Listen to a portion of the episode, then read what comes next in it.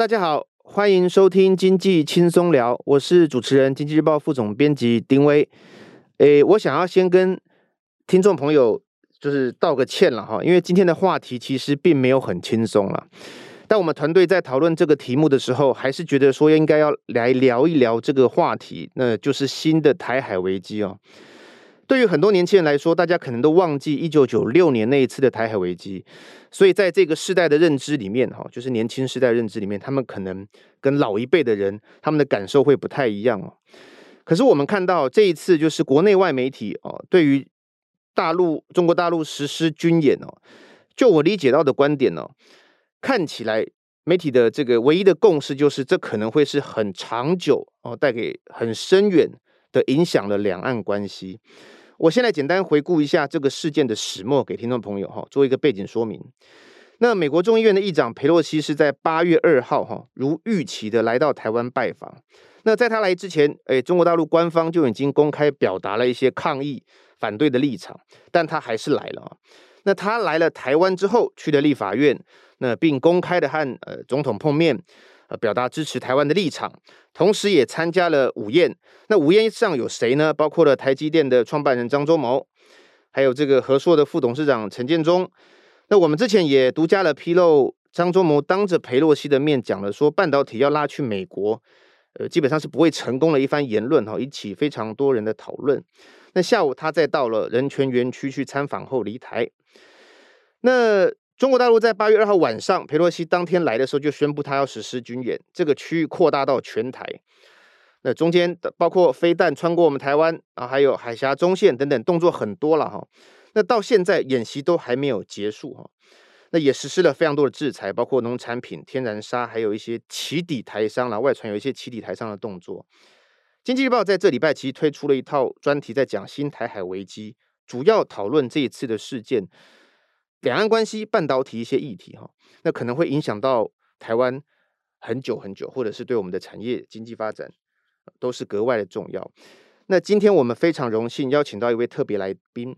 他是呃张荣丰张理事长，他现在是台湾战略模拟学会的理事长，哈。那他的背景其实呃显赫，哈，他曾经在李登辉前总统的时候担任国家安全的政策幕僚，有长达十二年了。那我刚刚有提到一九九六年的台海危机，这个十八套剧本哈，也就是理事长这边来操盘的哈。那他也哦经历过一些当时美日台的这个呃秘密沟通，以及呃孤王会谈，后来的孤王会谈，还有 WTO 入会谈判。那他的对于这一块的领域非常的擅长，所以我们今天真的非常高兴能够邀请到理事长来到我们现场。理事长可以跟大家打个招呼吗？好，呃，各位听众大家好，嗨，对，副总编辑大家好，对，是这样啊，理事长，我我我想您可不可以跟大家谈一下，呃，并简述一下说当年的台海危机，那以及它跟这一次到底有什么不一样？呃，简单的讲，大概是那一回是发生在一九九五年跟一九九六年，连续两年，他们都在台湾附近的海域做了演习，而且呃。也是向基隆港的外海跟高雄港的外海发射飞弹这样子，这个是在一九五八年以后，就是金门炮战以后，呃，有这么大规模的一个演习这样子。啊，所以当时，呃，我刚好是在呃担任总统的幕僚，我我是有一个幕僚团是由我召集的啊，这个幕僚团大概。呃，现包括现在总统的蔡英文啊等等，都是这个幕僚团的成员啊，还有像 呃林佳龙啊、张荣恭啊、许惠佑啦、啊、什么，那时候没有什么蓝绿的区别啦，就是一些比较呃，我我招募了一些都是比较精英的，还有军方的一些人这样子，像刘刘香斌将军啊等等，哎，那。呃，还有一些数学系的的的教授这样子啊。数学系，对，因为我本身是统计系毕业的，那我到二年级以后我就决定要升学，所以修的大部分都是数学系的课这样子。嗯、那这个这个在当时可能是比较少了，就是嗯，当时总统的幕僚大部分都是法政学法政的学者，或者是国际关系的学者。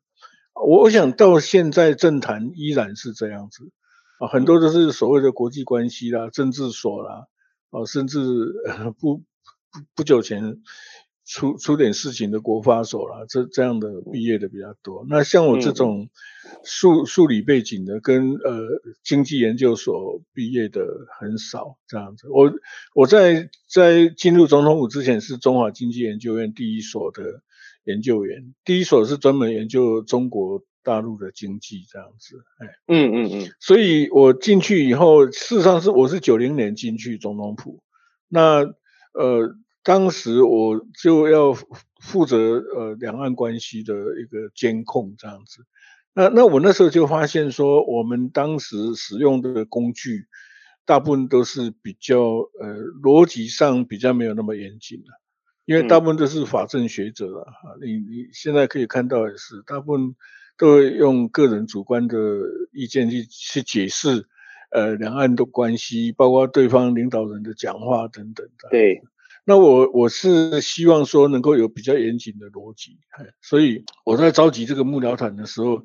特别重视数理方面的，而且李总统本身是农经系毕业的，他也很重视呃实地的调研跟数学的逻辑这样。那我所以，我九零年刚进去，九一年我就先做一个改革，就是。呃，让我的幕僚跟我的同事开始做那个情报日报表，也就是把每天呃美国发生的大事件，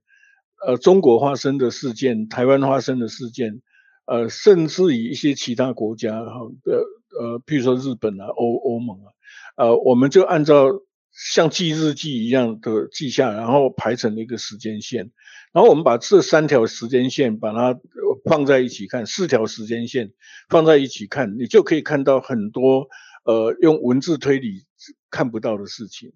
好，它就是你可以看到这个各国之间的动作，彼此有互动的跟没有互动的，你就可以把它呃分分别开来，然后你就去研究一下它背后有什么原因造成这样子。这是我九一年做的第一个改革。嗯，那九二年以后，我我觉得这样是不够的。这样我们只知道过去发生了什么事，但是我们更想知道是未来会发生什么事。所以九二年开始，呃，不，九一年开始，我们就编了呃另外一个表，就是未来事件表。那英英文叫 Future Event，就是未来要发生的事情，把它编成有有顺序的时间表。那这这个刚提出这个观念的时候，有引起很多的争议，因为很多长官说，呃，还没有发生的事，你怎么会编得出来啊？这那请同仁做，同仁编出来都是大事记，也就是都是已经发生的事，嗯嗯，都不是我们要的。那我我就告诉他们说，那为什么不用？呃，我说你想一下，那个农民每年的年底，呃，尤其是。呃，农历春节的时候，这会农民历就会出来，然后农民历就会告诉你明年什么时候是春分，什么时候是呃大暑，什么时候是呃冬至等等，然后会告诉你什么时候是种叶菜类最好的时候，什么时候是种瓜果类最好的时候。那这这个原理是什么呢？是因为农民利用他呃祖先。呃，七八百年来种耕田种田的经验，他把它投射到未来，你就会变成未来时间表，也就是呃农民历。那我说我们农民都可以做得到，为什么我们做不到？所以我们就把一一些有规律性的东西投射到未来啊，比如说呃中国共产党，他们是每五年开一次代表大会，然后嗯呃开完以后马上就开一中全会，就第一届的中央委员会议。选出所有的党的的领导人，然后隔年的呃二月会开一个二中全会，这是决定国务院的人事。然后在同样的隔年的呃秋秋天会开三中全会，就是把这个新的呃人事班子的治国的蓝图画出来。然后在隔一年的秋季，他们会开四中全会，主要是呃社会的稳定跟或者是整整党。啊，整肃党的呃纪律等等，然后再来再隔一年的秋季是五中全会，就是提出五年的经济规划，好，然后再来六中、七中，然后就开始又是另外一次大会。那这个是很有规律的。那我们把这个投射到未来，我们就知道说，哦，明年他会开什么会？好，那他有四大会议啊，他除了这个每年每年会开的那个呃几中全会以外，哦、呃，他有那个全国经济会议、全国农业会议，哦、呃，还有北戴河会议等等。啊，所以我们初步把这个东西整理出来，然后把美国的也是什么时候有其中选举，什么时候要选举等等等等，不止这个了，还有很多呃事件。那我们后来就是同仁在一百多个网站里面，呃，可以看到未来要发生的事情啊，因为你新闻里面会讲说，哦，明年首相要到哪边去访问啊，什么什么的。好，我们把这些东西全部呃综合起来，然后往前编五年这样子。那有中国的未来事件表、台湾的未来事件表、美国的未来事件表，还有其他国家的未来事件表，然后我们把它并在一起看，然后再做一个综合的分析。所以，呃，当总统看到这一个综合分析，他对未来五年他面对的执政环境，他会有很清楚的的图像，这样子。嗯，哎，那就可以提早布局了。啊，比如说两年后，呃，WTO 我们要入会，那现在就要组成一个呃任务小组。那怎么样来来呃谈判？怎么样入会？就提早准备这样子。好，那可是这样子还不够，所以我在呃，我刚刚讲错了。九九零年我进去先改革那个情报日报表，九一年做这个未来事件表，九二年我们就是把对手的行为模式弄清楚，然后跟这个呃未来事件表去套叠，好像套图一样把它套在一起，你就可以看到对对手想要做什么。那、啊、就是所谓的剧本了、啊，简单的讲就是这样，也、哦、就是 scenario 这样子。所以当初的十八套剧本是这样子演变推推，就是说呃推算而来的。对对对，那这个东西其实背后都有一些逻辑的依据的，不是随便想想。因为像我们那时候为什么会做这个呃把这个套叠在一起，是因为呃从赛局理论啊、呃、中中国叫做博弈理论了，我们这边叫做赛局理论。嗯呃，赛局理论，呃，可能很多听众朋友都很有兴趣，也看过很多书，里面有什么囚犯困境啊，什么西西线无战事啊，什么这些，但是你要用的时候，其实几乎都用不到，因为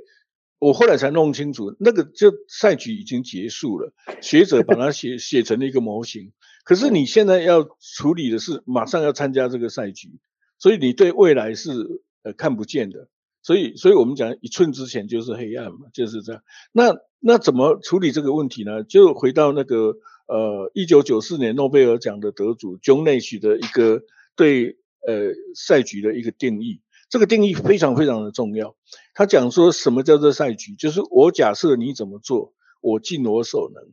同样的，你也会假设我怎么做，然后你尽你所能，然后双方力。力量作用的结果，在某一个地方达成了呃虽不满意可以接受的点，那个点叫做均衡点。那谁离开均衡点，没有对方的同意，就会受到惩罚，这个才是真的均衡点。好，那我们利用这个，就是因为我们里面有一些数学的教授嘛，哈，我们利用这个东西去发展。所以什么叫做剧本？呃，因为大家把十八套剧本跟应变计划其实是混为一谈。啊，就是哦，我有十八套剧本，就好像说，呃，我有十八个应变计划，其实不是那个，你只要听我刚刚的解释就非常清楚。那个呃，剧本是猜对方怎么做，也就是我假设你怎么做，这个叫剧本，然后我尽我所能，这个叫应变计划。所以你要处理危机，一定要先假设呃对方怎么做，然后我根据你这个怎么做，我去准备我。我尽我最大的力量去应付你，就准备了这个，这个是应变计划。而且除了这个应变计划以外，我们还有一个呃，应该是说备案的计划。我们叫做 Plan A and Plan B。我们常常看电影说，嗯、哇，Plan A 失败，我们赶快启动 Plan B。对，好，这大概它的整个原理其实就这么简单了。啊，但是呃，要做那个剧本不是那么容易。就是我刚刚已经有解释了。好，你必须对对手的行为模式有有相当的了解，还对未来的环境有相当的了解，你才做得出那个剧本。所以跟一般学院派的呃呃学者们，他们在做剧本，就是找一堆人在那边呃叫做脑力激荡，好，每一个人哦想一招这样子，不不一样，它是有非常严谨的逻辑这样子。了解，理事长，那那那个时候的这个，当然你刚刚解释了很多，就是呃，你们剧本是怎么产出，然后还有后面的应变计划对应到什么样的剧本。那当时的这个台海危机，我们最近看到非常多的报道了，都拿拿这次跟那，就是跟当年做比较，最大的不同是什么？呃，我觉得彼此的呃国力还有军力都有很大的变化了哈。呃，你如果看那个地图的话，九六年台海危机的演习都是在西岸或者海峡中线的西边，啊，然后在呃基隆跟高雄的外海，他们有发射飞弹，啊，然后其他的都是在呃靠海峡的呃中线的西岸，甚至在他们内陆，像平潭岛等等。啊，但是这两次演习有个共同点，他们都是在做一个模拟攻台的一个演练。将来他们打台湾就是用这个模式打台湾。您您说的是这一次的演习，还是上一次的演习？它就是攻模拟攻台的，两次都一样，两次都一样。但是因为武器不同，所以它的演习的内容就不一样。但是它的那个精神就是打台湾的一个一个预演。简单的讲是这样。啊，所以你看有呃今这一这一回的演习跟九六年有几个差别。第一个有骇客的攻击，因为九六年那时候还没有网络，没有这么发达，没有骇客攻击。这个表示说他们将来要打台湾，会有先有一波骇破骇客的攻击，把我们的基础设施瘫痪了，嗯，或者是害影响我们的民心士气。然后第二个是不一样的，就是他们现在有呃所谓的航母杀手的飞弹。但是我不知道，我们只现在只知道它发射的是东风呃飞弹，但是第几几型我不知道，我们国防部也没有公布，其他各国也没有公布。啊，像它的东风十七是专门打航母的那个呃极音速，就是高超音速的飞弹，还有东风二十一也是打远程的这样，所以它这回呃飞弹有打到我们东岸，那个意思就是说我先有一波的骇客攻击。接着下来，我就是防止美国的航母靠近，好，然后接着下来就是用传统的飞弹摧毁我们的港口、机场，甚至基基础设施。所以它模拟的在基隆外海跟高雄外海，就是摧毁你的港口，模拟那个摧毁港口。然后接着就是海海军跟空军大举的出动，就是消灭你的海军跟空军，他们叫制制空跟制海的演习。那最后。我们海空军被消灭以后，他最后海军陆战队就会在台湾登陆。那通常登陆是不会一个登陆点，可能是两三个，甚至西岸跟东岸一起登陆。然后登陆上来以后会，会如果我们还有后备兵力，他就会演练城镇作战。西岸都是城镇嘛，然后东岸就是山地作战。大概是他的整套打台湾就是这样子。理事长，你刚刚您把他的那个整个步骤已经推算清楚了。就是逻逻辑也清晰，但是我我坦白讲，从这一次的这个呃台湾的一些民众的反应，当然有些人可能很担心，但是有一些人 反而他就是啊生活还是要照过，所以他们可能没有办法像意识到老师，呃就是理事长您刚刚讲，就是哇，其实他们呃大陆是一步一步他是有计划的，而且他已经是沙盘推演过的。您认为这次对我们来讲是一个危机吗？呃，严格来讲。要怎么讲？就是如果说他有能有大规模的渡海呃攻台能力，其实目前是还没有具备的。啊，就是说呃你要运送呃大量的部队到台湾渡过台湾海峡，其实他目前还没有这个能力。那呃如果你你运运送一个旅或者一个师，说不定有可能。可是你用一个旅或一个师登陆，很容易就被消灭啊。所以呃但但是。有突击的可能，最可能的是外岛被突击了。好，那另外一个就是用武装直升机带着特种部队下来这样子。嗯，当我我看到这个呃网络上有提到说当，当当年这个您的十八套剧本里面有一个就是他直接拿下外岛。哎，对，因为那一回的演习的目的，呃，其实是为了影响我们的总统直选。啊，甚至让李李登辉总统不能够当选，他主要的目的是这样子，那是一个心理战，以心理战为主。好，那呃，但是不呃，不能呃认为说他是只有演习啊，他很可能拿下一个外岛，影响民心士气。不，外岛很微妙，就是说他要拿外岛是有可能的，嗯、但是是不是易如反掌啊？我都觉得他们距离这么近，要拿下来应该很容易吧？也不见得易如反掌，但是会拿得下来。那但是拿下来以后，两岸这三二三十年建立的这种交流，或者是这些关系，可能就整个崩溃了，就这样。但是现在还没有崩溃吗？你认为现在没有崩溃吗？我现在我认为应该是没有，因为是疫情让双方的交流减少了，然后官方的交流是因为他对民进党的执政不放心，所所以不信任，所以跟官方的交流就没有了。但是民间的交流还是很多嘛，哈。但是你一旦拿下一个外岛以后，我我觉得两岸的这个民间就会有有所反应。呃，这一回我比较意外的，也其实也没有意外了，就是曹新成宣布要用三十亿来捍卫台湾。嗯、这个网络上讨论也很多哎。是是是，我知道。但是我的意思是说，呃，其实我们在九五年以后，我们有做过一个大量的民调，到底民众的反应是怎么样？嗯，那因为我现在已经在民间了，所以我没办法做那个民调。哎，对。了解，对，但是理事长，你你刚刚提到，我觉得有一有一件事情，呃，我我我自己是比较意外了，因为现在你说两民民间可能还有一些交流，可能以后他拿下一个外岛，那可能民间交流会中断。可是，在我在我的感觉，或是说可能这个网络上很多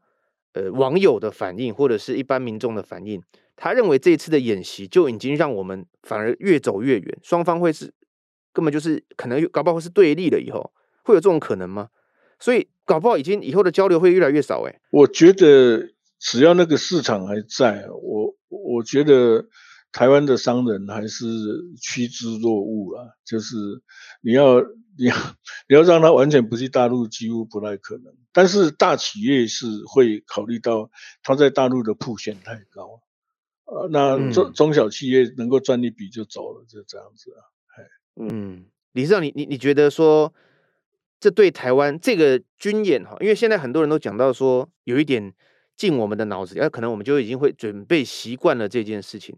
可是这个事情，我觉得对台湾的经济发展其实是有很大的影响的。呃，我不知道，我觉得这个应该要做民调啊。譬如说，嗯、呃，如如果我还在国安会，我应该会做两个民调。嗯、第一个就是呃情绪上 emotional。他民众是怎么反应的啊？譬如说是愤怒，还是害怕，还是呃惊恐啊？害怕跟惊恐是呃程度不同，还有一个就是无感，就是麻痹啊。那那然后这是情绪上的反应。那我会再问说，在这段时间你有没有想过要去买黄金，或者是要想去移民等等？这是行动上的反应。对，那。然后我会再隔十五天或二十天，我会再做一次，啊，就是说，呃，一开始是愤怒，可能很多，然后经过二十天以后，可能就呃没没有感觉了，大家过日常的日子，很可能这是我的猜测，我没有做民调了。我们呃以前在国安会的时候，我们是有做这个民调，嗯，类似这样。即使演习一次要动员很多的资源，啊，甚至有。呃，人员的死伤等等啊，九六年他们因为三月份他们是三月份的演习嘛，那个嗯，台湾海峡三月到六月是海浪最高的时候，就是就是浪最高的时候，是是不是登陆很好的季节？那一那一回的演习，他们死了一百多个人，对，哦。但是这个包括那个水陆两用的坦克翻翻覆啊等等那些，哎，嗯，但现在的科技比较进步，应该不会像上次。当然，我相信钱要烧很多了，资源要投入很多了。是是是，但是有没有伤亡，我们不知道啊。在这一回，我我我已经不在了解，不在线上啊。那当时当时我们有很多发现了，但是我们没有戳破它了，就是这样。它它其中有两两两枚的飞弹失控，整个发射以后不知道到哪里去，然后有一枚掉回那个福建南平，调调到自己境内这样子。真的，这这我们当时有看到，但是我们没有戳破。然后差不多二十年后还是十几年后，那个环球网就是人民日报的海外版那个，呃，有一篇文章就讲到九六他们的飞弹发射以后失失去控制。那他但是他不是在在给自己呃怎么样？给自己他不对，不是给自己漏气，他是说当年因为我们没有自己的卫星系统。所以我们飞弹失控，那现在我们有北斗卫星了，所以呃不再会重重复当年的错误了，这样子类似这样，很很非常有趣的，就是嗯呃对，所以今年呃其实台湾也是一样啊，各国的演习都是要花费很多资源的，对是，哎，理事长，我我我提到刚刚常态化，其实主要是想说想要讨论说，因为很多人关心这对到底台湾对。就对台湾的这个经济发展，呃，会不会有造成一些很深远的影响？那我们最近有推一篇专题报道了，在讨论所谓的半导体这件事情。因为台积电的存在，现在好像让呃，不管是政府还是投资人觉得说，其实因为我国际现在大陆也缺先进制程的晶片嘛，那美国也需要嘛，所以我们变成了一个可能是博弈中间的一个筹码。反而可以让我们台湾稳住，但这件事情成立吗？某个程度是成立的，因为下一个世世纪是 AI 的世纪了，就是人工智慧。那人工智慧主要有几个部分组成，一个当然要有好的演算法，就是 algorithm 嘛。然后第二个就是要有好的晶片，啊，精准的晶片。然后第三个其实很重要，就是安全，资讯的安全。你如果你的 AI 很容易被人害进去，其实那种 AI 你也不敢用啊，所以呃，慢慢的，我觉得呃，在配合整个地缘政治的变化，因为美国跟中国的对抗以后，他们这个安全的产业链就变成非常重要的一个课题了。好，在美中没有对抗之前，其实，在克林顿政府他们都很清楚要跟中国的政策，除了还是有部分的围堵以外，最重要就是 engage 嘛，就是交往。他们希望透过交往，把整个中国纳入国际社会的游戏规则里面。然后第二个就是透过经济发展，让中国民主化。好，那在这种情况下，就没有所谓产业链的安全，就没有提到呃呃会议桌上来。好，那台湾的地缘战略地位也不重要，因为假设中国有一天民主化以后，台湾要统一或要独立都无所谓啊，因为它已经是一个民主化的国家啊。那可是等到美中对抗以后，呃，产业链的安全变得非常的关键，而台积电扮演了相当重要的角色。那另外一个就是台湾的地缘位置太重要。因为它控制着巴士海峡，从西太平洋进入巴士海峡，然后经过南海到马六甲海峡，然后到印度洋，然后到那个呃中东的荷姆兹海峡，这是一条非常重要的运油线。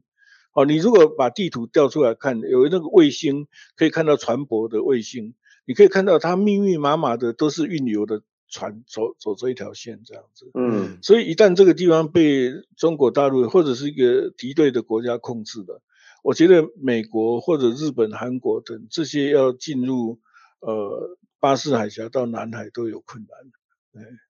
嗯，就必须要绕到非常南端的呃印尼的龙目海峡，那那个运费跟保险费会非常非常的高，这样子。嗯，理事长，刚刚你提到台积电嘛，我们就聊台积电。您您您觉得说中国大陆会不会因为台积电现在不打台湾？这个可能是很多人想问的问题啊。我其实也也有一个美国朋友问过这个问题，他他说呃以我的英文名字叫 Michael 了，他说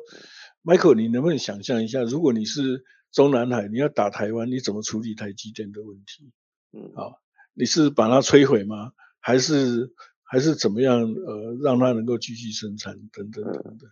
我说。呃也许他们想过，也许没有想过然后。但是他们以过去一九四九年以前在中国大陆，他们就会在攻击这些重要产业之前呢，都会先渗透，然后发起保厂运动，啊，就是说呃保护这个厂啊，要让它如实的运作等等。嗯，所以所以那一天那个呃刘德英不是有讲吗？如果你打了台湾，不是打台积电哦，打了台湾，整个世界秩序就乱掉了。好，那对，呃，是张忠谋还是刘德英讲的说，其实你拿下台积电也没用，因为它是一个整个跟台湾的环境结合出来的一个产物，这样子。嗯，所以他们从台积电其实挖了很多工程师去，但是，呃，其实到现在中芯，当然他现在已经可以做出七纳米了，哈，但是我我觉得那个差别还是在良率了。他们很久就可以做二十八纳米，但是良率跟台积电还是没办法比。哎，嗯，那十四纳米是他们侧重要发展，所以他们挖了梁孟松嘛、蒋尚义嘛这些人过去。好，那也从呃台积电还有其他的地方挖了几百个工程师嘛。啊，他们挖的大概都是六年到九年这个年资的工程师。因为这个是最有经验的工程师，这样子。对，所以，呃，但是很难复制了。看起来目前成绩也没有特别突出了。很难复制，我因为我我也曾经跟台积电的一位呃，现在的呃最近才辞掉中芯国际的独董啊，他他是中芯国际的独董啊，他从台积电退休了。嗯、那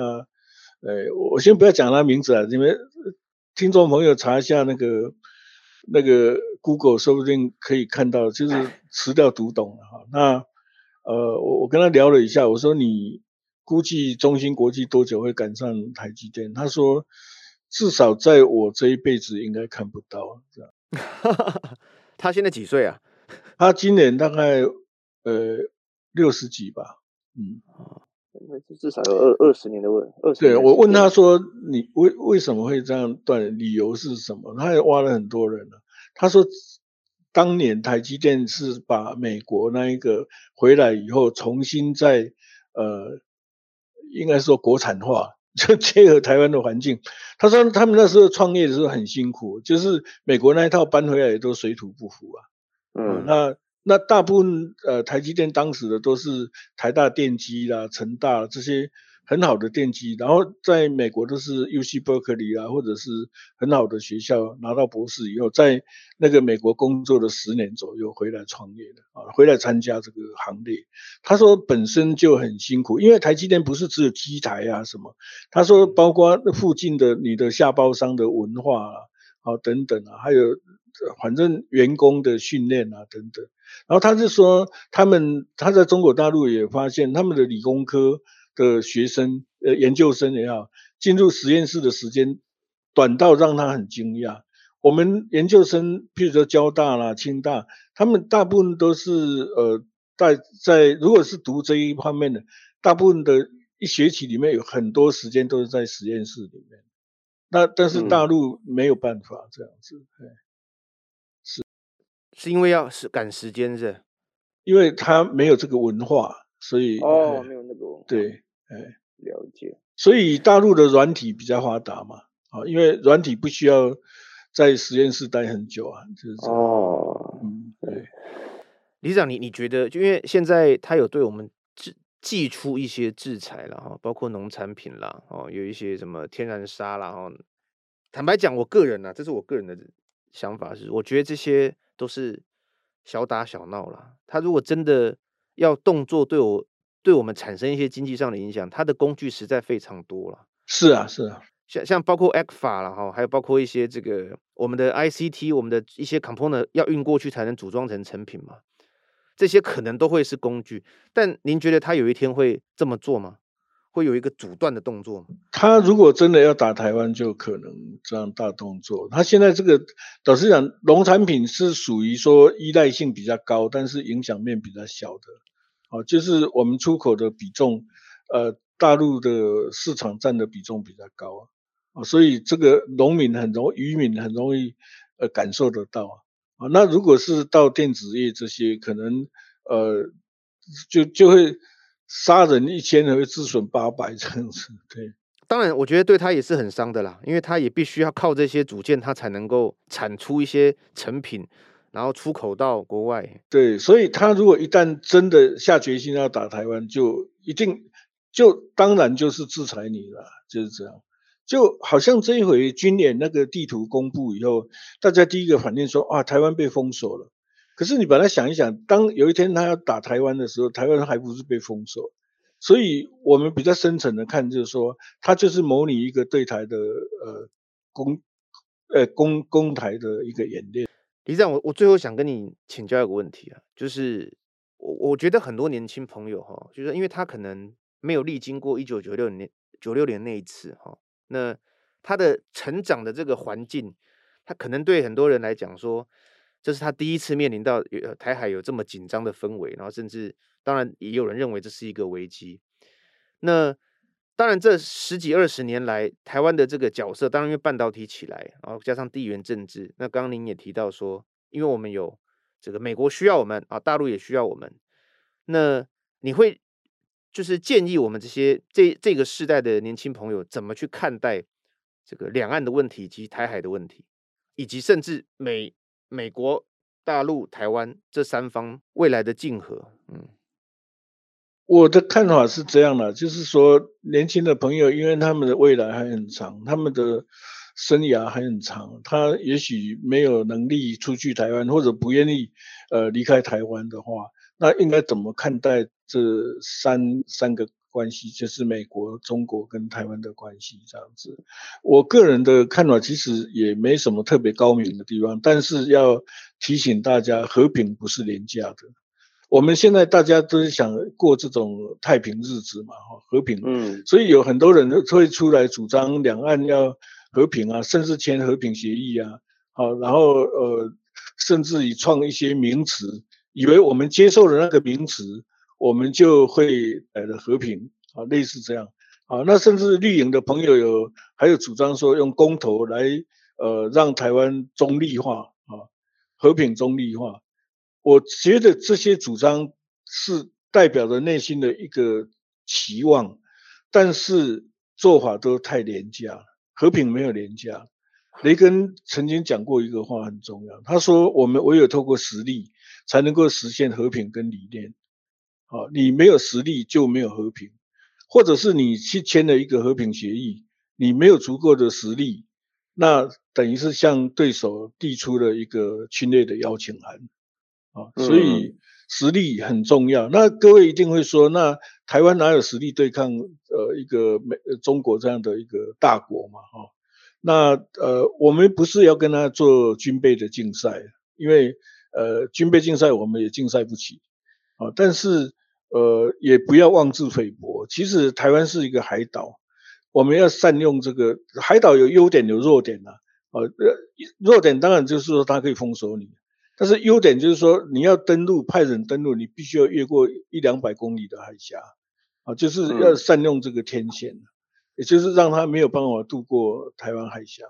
啊，那他当然啊，呃，最重要的就是海陆空等等这些很重要，但是我们也不需要呃一定要非常昂贵的武器，因为我们现在防空飞弹已经可能是全世界密度可能不是第一也是第二，啊，但是那个是对高空的飞机。那直升机呢，或者是无人机这些东西，很可能就是突击很重要的工具啊。那另外当然就是舰艇的登陆，所以我们呃可以研究，或者是呃军购可以考虑一些比较